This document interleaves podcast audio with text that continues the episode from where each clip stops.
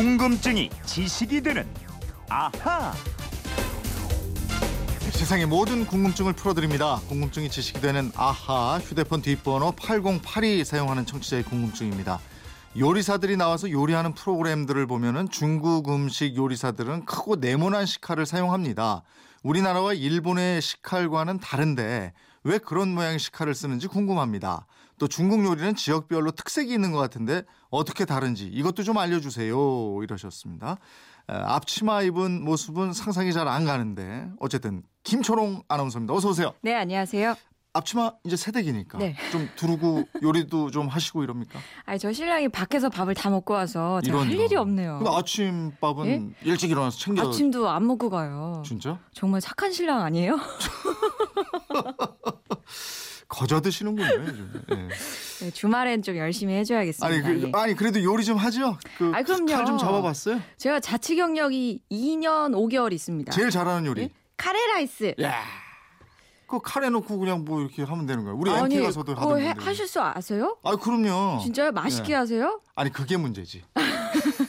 저는 맛있게 잘합니다. 알았어요. 한번 드셔보시고 말씀해 주세요. 못 먹어봤으니 예. 뭐 어쨌든 중국 주방장 예. 요리사들은 요리할 때 제법 무겁고 네모난 모양의 칼을 사용해서 요리하고 이러는데 오. 아 이게 우리 같은 사람들은 불편할 것 같은데 맞아요. 능숙하더라고요 역시. 아니 이게 굉장히 크잖아요. 네. 폭이 막한 우리 일반적으로 쓰는 칼의 한 두세 배 정도 어. 되고 네. 또 이게 무거워서 음. 처음 에는 막 손에서 제멋대로 놓는데요. 네. 그래서 막 이렇게 떨어뜨리기도 하고 그렇겠죠. 자칫하면은 뭐 다칠 수도 있는데 음. 익숙해지면은 네. 재료 오히려 쉽게 막 금방 썰고요. 음. 중국 음식을 하기에는 안성맞춤인 칼이라고 합니다. 아니 어쨌든 그렇게 칼이 크고 저 무겁고 네모나고 이럴 필요가 있을까 이런 생각도 드는데 특별한 네. 이유가 있어요? 있습니다.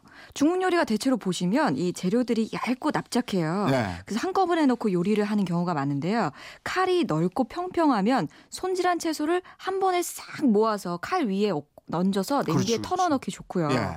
마늘이나 생강 같은 거 왜 이렇게 막 다진 거 음. 필요하잖아요. 그럴 때 다지기 필요 없이 칼로 탁 내리쳐요. 네. 납작해집니다. 예. 예, 그리고 고기를 썰 때도 이 칼이 좋다 그래요. 예. 그러니까 저 뭐 요리하는 모습 보면은 그 칼 하나로 채소 막 다듬고 마늘을 깨고 고기 자르고 막 이러던데 네. 고기 썰 때는 근데 그렇게 좋을까? 아니 왜냐하면 고기가 네. 육질에 따라서 다르거든요. 돼지고기는 이 육질에 따라서 비스듬하게 썰어야 씹을 때 부드럽고요. 네.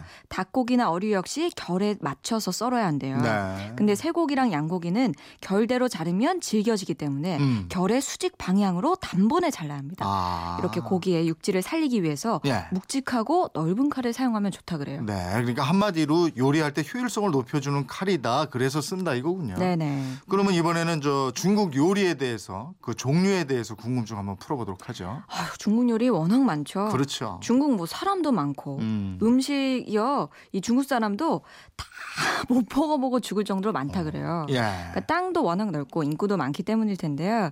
그래서 중국 요리 구분할 때는 뭐 8대 지방 요리, 4대 요리 이렇게 나눕니다. 음. 국내에 잘 알려진 중국 4대 요리의 특징을 오늘은 살펴보겠습니다. 4대 요리 하면 중국 동남 지역인가요? 광둥 요리. 예, 예. 우리 발음으로 광동 요리. 이거부터 맞습니다. 먼저 해볼까요? 예, 홍콩에서 먹을 수 있는 중국 요리가 주로 광동 요리인데요.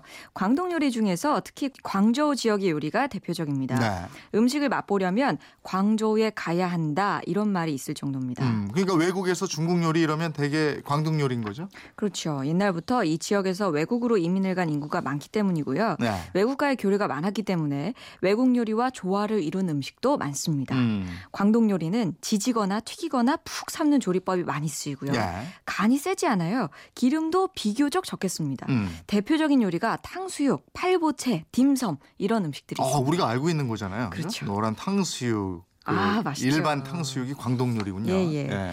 이 노란 탕수육이 광동 요리고요.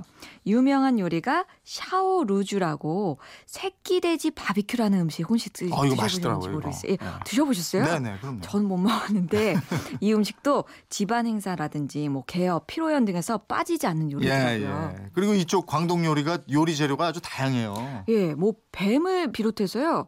쥐, 고양이, 거북이, 원숭이 굉장히 다양한 재료를 거 다. 사용합니다. 예. 예, 그래서 이런 말이 있어요. 하늘에서는 비행기 빼고 네 발 달린 것 중에서는 책상을 빼고 다 먹을 수 있다. 예. 그게 이제 광동 요리. 예, 예. 그만큼 재료가 많이 쓰인다.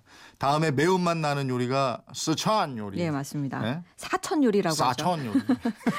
맛도 다양하고 깊고 요리 종류가 많다는 게 또 꼽히는 특징입니다. 무엇보다 큰 특징은 매운맛이고요. 모든 사천 요리에 는 매운맛을 내는 고추, 후추, 산초 이 세 가지가 꼭 들어갑니다. 네. 매운맛을 좋아하는 우리 한국인들 입맛에도 아주 잘 맞는 편이고요. 음. 이 분지라는 지역 특성상 해산물보다는 동식물, 채소류, 민물고기를 재- 재료로 한 요리가 많습니다. 네. 저도 좋아하는 건데 그 두부 요리 있잖아요. 마파 두부. 이게 네. 또 사천 요리 아닙니까? 맞습니다. 마파 두루, 두부라는 이름에 사연이 있더라고요. 네. 이 음식을 만든 할머니의 얼굴이 천연두를 알아서 좀 얼었는데 어, 어. 튀긴 두부 모양이 얼, 마치 그 얼근 할머니 얼굴하고 좀 비슷하다 네. 그래서 불리게 됐다 그럽니다. 예. 이름에 또 그런 사연이 있었네요. 다음 요리는 뭡니까? 예, 허거라고 아세요? 허 거라고. 허거. 아, 국물 내 네, 가지고 이렇게 우리나라에? 샤브샤브 아, 있잖아요. 맞아요, 맞아요. 고기 이렇게 태국, 태국 모양으로 모양, 예. 반으로 냄비가 하나는 갈라져 맵고 있는 하나는 뭐 예, 예, 그거. 그 허거라는 샤브샤브가 유명하고요. 네. 또 삼선 누른지탕 있고요. 닭고기 볶음 요리인 꿍빠오 지딩도 유명합니다. 네. 또 닭고기와 야채, 땅콩 등을 함께 볶아내는데 이게 사천 요리 특유의 매운맛 하고 달콤한 맛이 일품인 요리입니다. 어, 다음에 이제 상하이. 상해 요리도 사대 요리죠? 예. 중국 양자강 하류 일대 상하이, 난징, 수저우, 양저우 등지의 요리를 모두 합쳐서 상해 요리라고 하는데요. 음. 이 지역의 특산물인 장유라는 간장을 써서 만드는 요리가 많습니다. 어. 간장이나 설탕으로 달콤하게 맛을 내는 찜이나 조림 요리가 발달했고요. 네. 기름기가 많고 맛이 진하면서 양이 푸짐한 게 특징입니다. 예. 상하이는 바닷가에 있는 도시인데 아무래도 그러니까 해산물 요리가 많겠죠. 네, 생선 한 마리를 가지고 뭐 머리에서부터 꼬리까지 조리랑 양념을 뭐 달리해서 맛을 내는 요리가 참 일품이고요. 네. 바닷개로 만드는 요리가 있어요. 음. 또 두부로 만드는 요리도 있고 꽃 모양의 빵인 화지안이 있고요.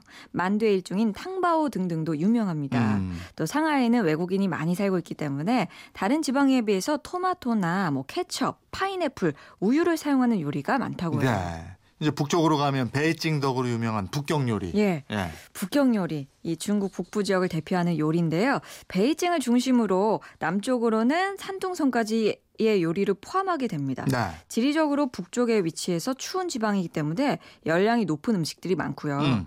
밀이 많이 생산돼서 뭐 면류라든가 만두, 전병 이런 종류가 많이 발달했습니다. 네. 또 강한 화력을 써서 짧은 시간에 기름에 튀겨내는 음식이 대체로 바삭바삭한 느낌이 있는데요. 네. 우리가 즐겨 먹는 이 짜장면의 원조 작장면도 바로 이쪽 지방 음식에 속합니다. 네. 그러니까 중국에는 짜장면이 없다 이런 얘기도 있는데 그건 아니라는 거죠. 작장면이라는 게 있다는 있습니다. 거죠. 우리랑 좀 다른 짜, 짜장면이에요. 네. 이 작장면은 산둥성과 북방 지방에서 즐긴 중국의 6대 국수 요리인데요. 음. 다만 어 우리가 먹는 짜장면과 다르다는 거. 네. 또 천면장이라는 중국의 된장. 이 천면장은 콩하고 밀가루를 섞어서 단맛이 납니다. 네. 이 장을 볶아서 찬물에 헹군 면에 얹어서 먹는 음식 이 작장면이고 100여 년 전 우리나라에 들어온 화교가 천면장 대신에 춘장을 써서 만든 게 짜장면이 됩니다. 이 중국 요리는 우리한테 추억이에요.